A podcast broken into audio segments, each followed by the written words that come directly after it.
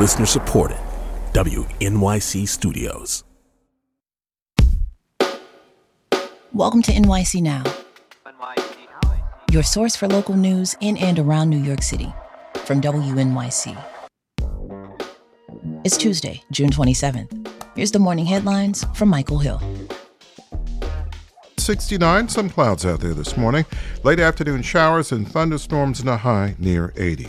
New York City is one step closer to rolling out its plan to charge drivers entering Manhattan south of 60th Street. The New York Times reports the Federal Highway Administration has granted the city final approval of the program. It could begin as soon as April of next year. The MTA can now decide how much to charge drivers and who will be exempt from paying. One plan suggests $23 during rush hours and $17 during off peak hours. Officials say the plan will generate $1 billion a year for improving mass transit and will reduce traffic and pollution.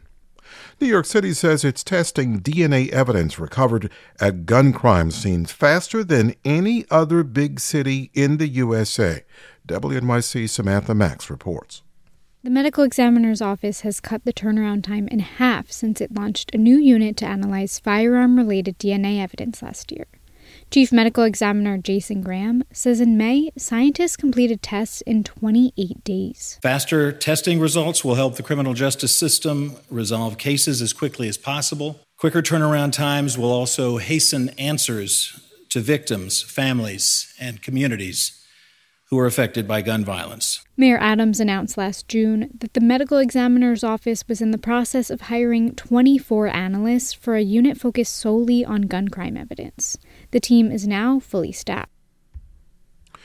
It's gearing up to be a low turnout election for New York City's primaries. City election officials say they received close to 60,000 ballots so far out of approximately 2.5 million New Yorkers who can vote in the primary. That's a turnout of less than 2%. While turnout is lackluster so far, Harlem voters are leading the pack when it comes to early voting. The City Council primary in Harlem's 9th District is drawing out the largest number of voters of any council race so far, election data show. Polls opened just a few minutes ago and they close tonight at 9 o'clock. 69 mostly cloudy now, late afternoon showers and thunderstorms and a high near 80. Thanks for listening. This is NYC Now from WNYC. Be sure to catch us every weekday, three times a day, for your top news headlines and occasional deep dives. And subscribe wherever you get your podcasts. See you this afternoon. I'm Ira Flatow, host of Science Friday. For over 30 years, our team has been reporting high quality news about science, technology, and medicine.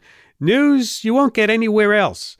And now that political news is 24 7, our audience is turning to us to know about the really important stuff in their lives cancer, climate change, genetic engineering, childhood diseases. Our sponsors know the value of science and health news. For more sponsorship information, visit sponsorship.wnyc.org.